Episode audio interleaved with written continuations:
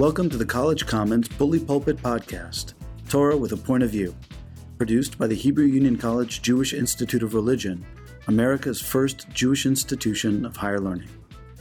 My name is Joshua Holo, your host and Dean of the Jack H. Skirball campus in Los Angeles. You've tuned into a Bully Pulpit special series for Symposium 1, which the Hebrew Union College convened in New York City in November of 2016. Symposium 1 was organized around the theme of crafting Jewish life in a complex religious landscape. We at the Bully Pulpit had the privilege of interviewing some of the outstanding thinkers who participated in Symposium 1, and we think you'll enjoy the conversation. Today, we will be talking to Dr. Vivian Mann, Professor Emerita of Jewish Art and Visual Culture at the Jewish Theological Seminary of America, also Director of the Master's Program in Jewish Art and Visual Culture at JTS. Additionally, for many years, Dr. Mann was the Morris and Eva Feld Chair of Judaica at the Jewish Museum. Dr. Mann, it's really a pleasure to have you. Thank you for joining us. Thank you. I'd like to begin by asking you about something we hear all the time, a kind of truism, that there's no such thing as a Jewish style of art. What do you make of that? Is it true? Is it an exaggeration? What's the reason for it if it is true? It's absolutely true, and that is due to the openness of halacha uh, Jewish law in relationship to ceremonial objects. The only three ceremonial objects that are completely specified as to form are all texts, the Torah, for example. But in regard to everything else, there's only minimal requirements, which leaves the object open to influence from the outside. So for a Hanukkah lamp, the eight lights should be in one row. But what the back of it looks like it's totally open. Or its color or, or anything. It could be any, you know, leafy forms if, right. it, and, and birds if it's in an Islamic country, because those were the motifs that were used in metalwork, or it could be, you know, tulips in Holland.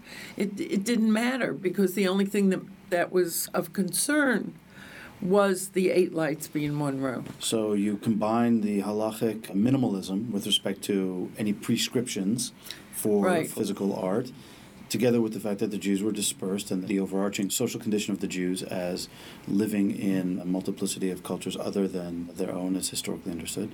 And it was a recipe for varieties of influence.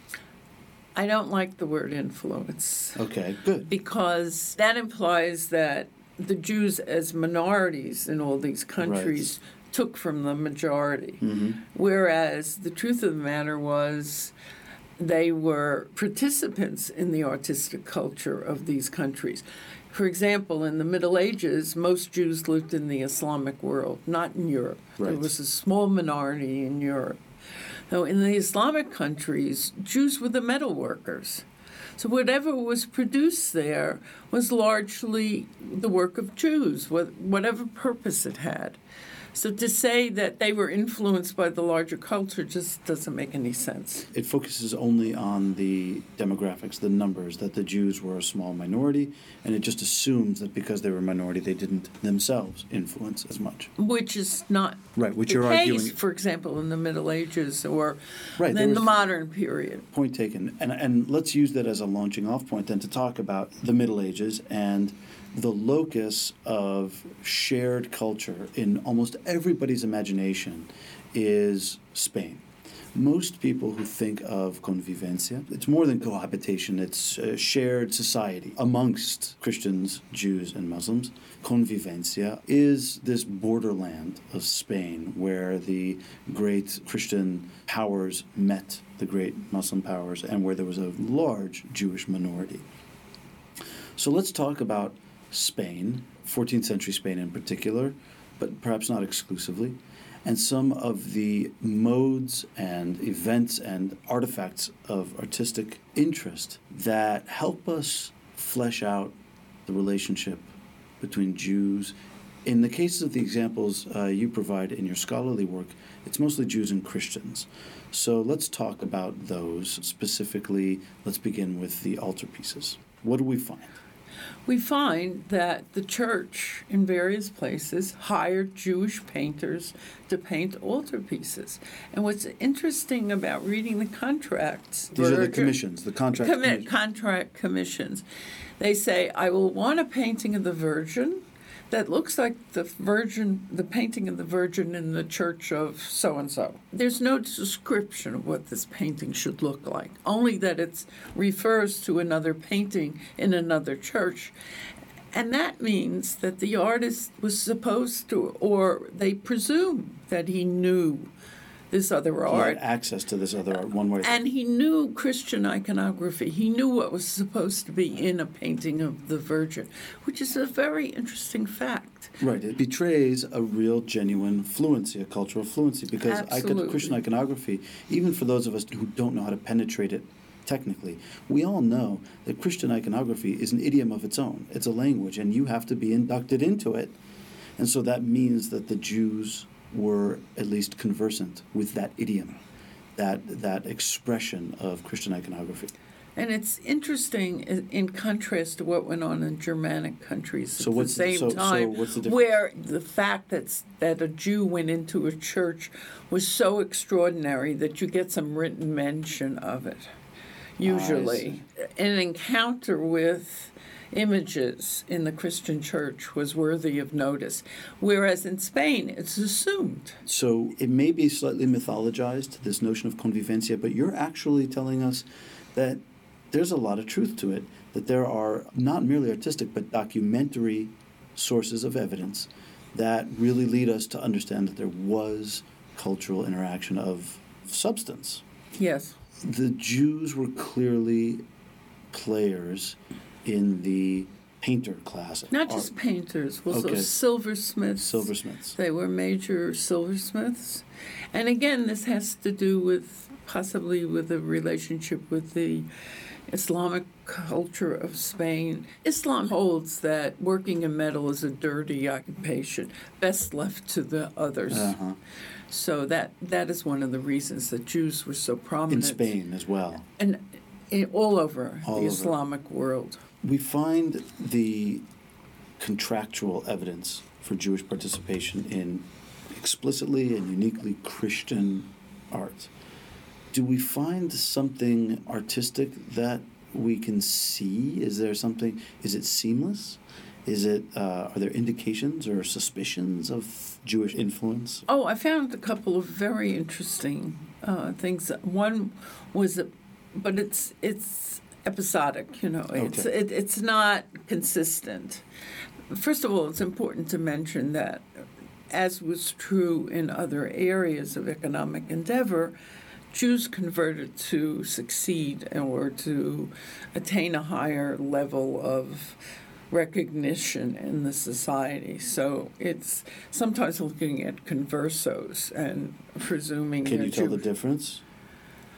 Not particularly. I mean, there are well written Hebrew inscriptions in some paintings, but those might have been done uh, by apprentices in the workshop because we're not talking about an artist in a garret in Greenwich Village. It's very important to understand that in the past, artists worked with in groups.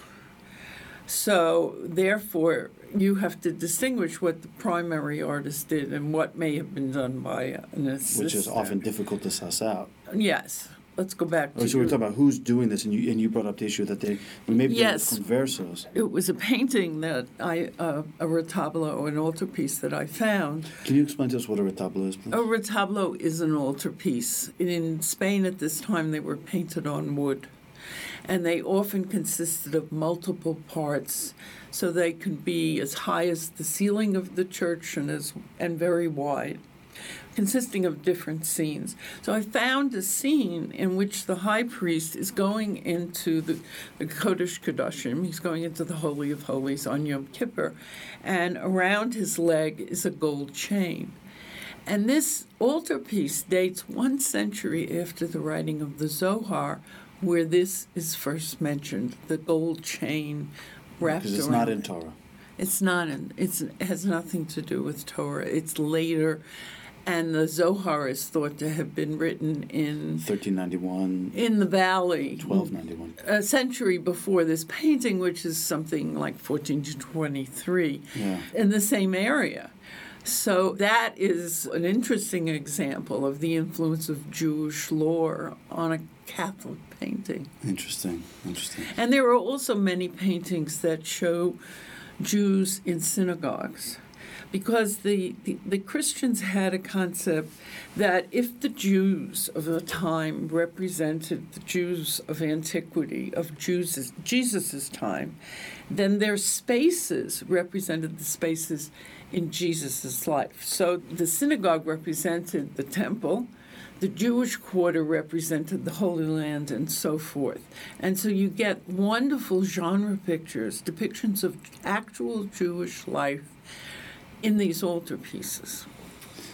Conversely, also in the 14th century, we have illuminated Haggadot. Mm-hmm. And you have studied in particular this flowering of miniatures. Tell us about why the presence of miniatures, miniature vignettes, I guess we would call them. No, they're uh, paintings uh, within a manuscript. Within a manuscript. What is it about miniature paintings and manuscripts that also speaks to the interactions between Christians and Jews? This whole type of art suddenly appears around 1300 and it goes to thir- 1350, the first half of the 14th century, and it suddenly appears in a kind of full fledged manner where there are many miniatures and they're in the same place. That suddenness itself is, is notable. It, right. So, what are the origins of this?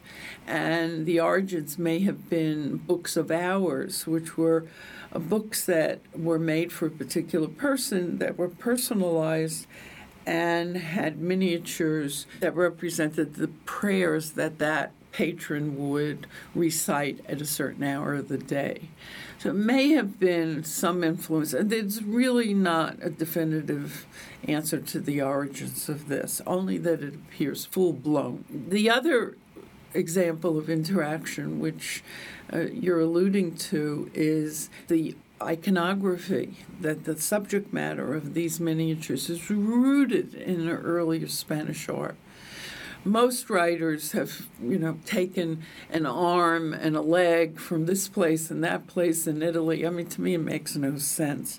But there's a whole tradition of representing Genesis, for example, in Spanish art, Christian art, that is brought over into these miniatures. Supporting your argument is the fact that we wouldn't necessarily expect a Genesis scene in a Haggadah no, that the, the subject that, matter is another whole subject. Right, but the fact that we have a Genesis scene, as I recall, I think you cited a Genesis scene in a Haggadah. Right. Which is startling. Not merely the fact that we have a type of art that comes full blown, seemingly out of nowhere, but also that this should be a, a red flag to us that there's a Genesis scene in a Haggadah, and now you're telling us that there is a tradition of Genesis scenes in Spanish art. So Correct. A, so I'm, I'm uh, affirming your point with, with that datum. Before we return to the Bully Pulpit, we want to tell you about other programs on the College Commons platform for digital learning. Beyond this podcast, which is available to the public at large, Synagogue subscriptions offer in depth learning for adults and teens, including online courses, live video interviews, and enhanced podcast episodes with text and teaching tools. We look forward to meeting you at collegecommons.huc.edu. Now, back to our podcast. The ways we think about interaction in the Middle Ages, I, I, said the word myth before because I think there is a risk of translating that into the modern world in ways that are not necessarily useful. Or if they're useful, they may not be accurate. it's a complicated proposition. And maybe we can discuss that. But for now, I'd like to move to your current discussions about how Jewish art engages with contemporary art today. What is contemporary about contemporary Jewish art? What are the trends? What are the what are the things that we note in contemporary Jewish arts? I think the key difference between the modern and contemporary periods and the past is there are many more Jewish artists, and this has to do with emancipation and going into many fields. So that there are many people participating, and they don't go in one direction. They go in many different stylistic directions, as there is a chronological progression and even a matter of choice on the part of the artist. Matthew Baigell, who was a historian of American art, you know, believes that what ties it all together as Jewish art is a kind of messianic expectation that there will be tikkun olam and that there will be a betterment of the world, or hope for that. Even though that these works are made in many different styles, there is an encounter with certain themes, particularly after the Holocaust which infected the art of many artists who then began to concentrate on Jewish themes. Among the aspects of contemporary Jewish art that you pinpoint for us is a notion that I had never stopped to think about, but I found very compelling, which is the notion of co production. That there are examples of contemporary Jewish art that truly invite the non artist, the person who's using it, so to speak, to actually form the piece itself. Describe an example or two of that for us, and then let's talk about it. I think the chief example are a series of Hanukkah lamps in which there are many more places for the wicks than the eight that are necessary. And so the person who is lighting the candles has the choice of where to place the wicks and how to arrange them in relation to one another, which is a revolution in terms of what we think about as a Hanukkah menorah, where all the lights are given and you have to place the candles in one with the other socket. So that is the chief example of what I'm talking about. A slightly subtler example with respect to the owner's co production of the art that I really found quite beautiful was the kinetic Miriam's cup, mm-hmm. which is designed to have an unstable base so that uh, uh, the minimal movement will create ripples and waves in the water. That's a particularly beautiful kind of co production because it's very kinetic and dynamic and ephemeral, but participatory nonetheless. Yes, and it also changes something static into something movement. Yes. So it, it connotes water in that way. Yes. And it also evokes creation in the fact that when you read the first sentences of Genesis, it's God moving the water, and then there's light. So the, the moving of water is a generative cause for creation. Generative on many levels because a Miriam's cup is a it's an innovative thing and generative Absolutely. in that regard, uh, sort of ideologically and culturally and degenerative because the movement of the water then folds back onto the experience of the person around the table and moving the table or kicking the table by accident for all that matter and you become part of the movement yourself. It's very interactive but i want to distinguish and ask you to distinguish between interactivity and co-production. We've, we've been speaking about how it participating in the art you actually co-create the art with the artist which is different than interactivity because as you and i were discussing earlier all art is interactive. If, if, art is in the forest and no one's looking at it, no one's thinking about it, no one's engaging with it, it's not art. It's not happening effectively. But sometimes the interactivity can be very, very cerebral and, and, and invisible. You know, you see a beautiful, you see a Rothko, and it's two stained halves of a canvas. Yeah, you're interacting with it because you're thinking about it and you're wondering about it, but you're not doing anything with it. Whereas on Dura Europos or in Beit Alpha, you, you walk on or around a mosaic that is didactic these these intricate, beautiful mosaics that are telling biblical stories, retelling, refashioning biblical stories in a liturgical context. So clearly, that interactivity is much more on the surface. Talk to us about interactivity in Jewish art across the ages, and if there's a contemporary aspect of it which is unique. I think interactivity is, as you're defining it, is a general characteristic of art period. There's no qualitative difference between. Uh, In other uh, words, with past art until the modern period, the art is set.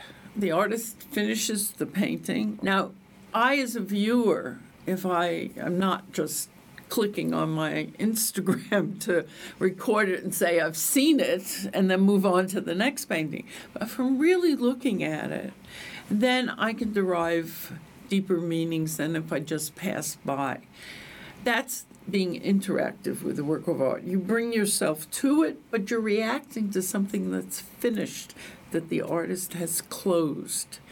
With the modern period, you get this unfinished quality where the viewer becomes a participant in forming the work. And I think that's the difference. So, would you say, Jewish and non Jewish aside, art, part of the trajectory of the story of art is everyone's full recognition and appreciation and celebration of the mutuality of art itself? I don't think it happens with all art.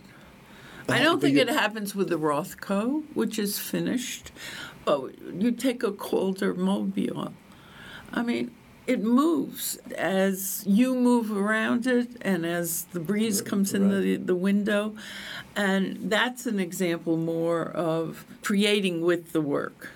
Whereas interactivity would be responding to a Rothko. So I don't think there's a difference in period. I think it's a difference in the art itself. No art form is more characterized by this quality in general than architecture insofar as we literally live in architecture and we are constantly messing with it all the time. I mean, we're, we're repainting walls, we're, we're repairing, we're remodeling, bulldozing, rebuilding, what have you. So let's talk about synagogue architecture and what we learn about being Jewish, the communitarianism of Judaism, the flavor of that communitarianism under a shared roof, literally, of the synagogue.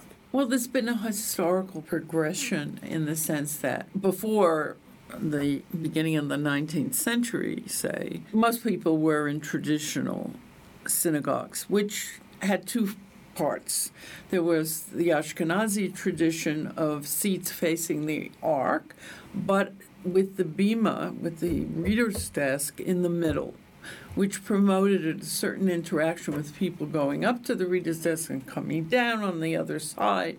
And so there was this sort of cooperation between worshipers that existed. And the transit of the Sefer Torah from the Ark to the to, reader's to the, the reader's desk. All of this, that, all yes. of this uh, promoted interaction with the divine Torah and with each other uh, in Sephardi synagogues, the seats face one another, so that there's an added dimension of interaction. And that all changed with the onset of liberal Judaism, which sought to emulate the manners of the non Jews in the church and be as dignified as the church. So instead of having people moving around all the time, you had people sitting and facing front in an auditorium like style. This is the specific early 19th century developments out of which both conservative and Reform and then Reform Judaism, Judaism emerged. emerged. Right. This is the very, very beginnings of the 19th century. So you get an auditorium style, and you and the bima is and you stop moved giving to the front. to the kids as they're running around, and, and it, it's a very formal relationship, right. and men and women are sitting together as opposed to in the middle of the, the Middle Ages when a women's section develops in synagogues where the women end up in the balcony for the most part. I could give you exceptions, but. So then we enter into the modern European mold where the Jews are reshaping.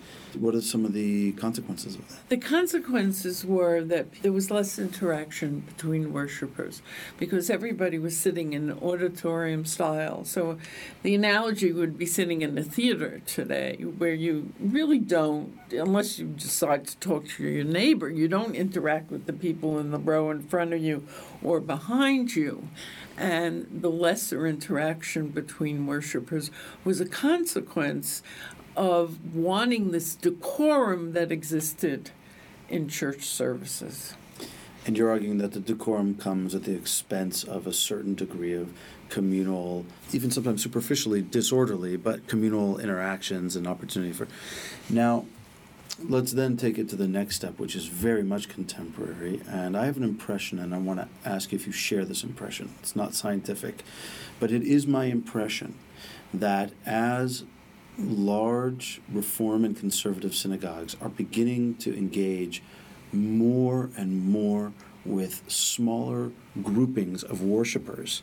So the grand, grand auditorium, suburban, multiple hundred family synagogue uh, now voluntarily breaks itself out into smaller spaces for smaller minyanim or prayer groups. And it is my impression that many of these minyanim are preferring non fixed seating, movable chairs, and that they are choosing to order their seating either in a much deeper curve, which is approaching a semicircle, or downright quasi circles or, or, or, or, facing each other, which to me bespeaks a yearning for some of that interactivity of which you spoke.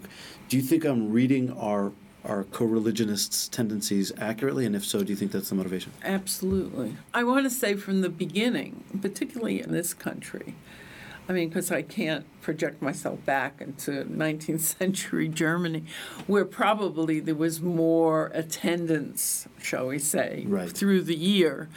In the United States, you end up with a situation where famous architects designed synagogues for three days a year mm-hmm. when the right. congregation was at its maximum. And then on Sabbaths, you have a very small congregation. So, for example, you have one extreme in Temple Emanu-El in New York where they insist still, because they're very classic reform, on holding those small services in this huge auditorium like setting that can seat over 2,000 people when they only have 40 people on Friday night. So there has always been the problem in the architecture in, in designing a space that could expand. And sometimes the decisions are awkward architecturally. I mean, they're just ugly. And sometimes they're more clever. But there is a move now, I think, definitely in the direction that you're talking about. And one example is Port Chester, where there is a synagogue designed by Philip Johnson, where the front facing pews were replaced in the front with an area where the pews face each other, and then there's another portion of them that face the ark. So that leads to more interactivity. And it gives people choice if they're not comfortable staring at their neighbor across the uh, well. Uh, they can sit in the other seats and, and interact with the clergy more directly. Right. Right. So it, it creates an intimacy. I mean, Port Chester is an example of what I would call the awkward solution to the three day a year problem because all they did was create a curtain wall that separated right. one part of the seating from the other part of a the common seating. solution. But it's not elegant, shall we say. But it's important. It illustrates that our communities are thinking quite actively about how to reignite this feeling of community in the ways that our bodies interact with the space and each other and eye contact and the whole thing. All of which is to say that the architecture, the art, this human act with which we surround ourselves is really a vital part of our experience as Jews as well. And uh, I often, often took students and had them sit in different parts of us. You know, I took them on a tour of historical synagogues in, in New York, which of which there are many, and I'd have them sit in different places to understand the worshippers' different experience in the synagogue based on where they were sitting. Well, we've covered a few centuries, maybe millennia, and uh, talking about really a fascinating topic. And I want to thank you for your expertise and really your engaging conversation. It's been a pleasure to talk to you. I've enjoyed it. Thank you. You've been listening to the College Commons Bully Pulpit podcast, produced by the Hebrew Union College Jewish Institute of Religion. We hope you enjoyed this podcast, and please join us again at collegecommons.huc.edu.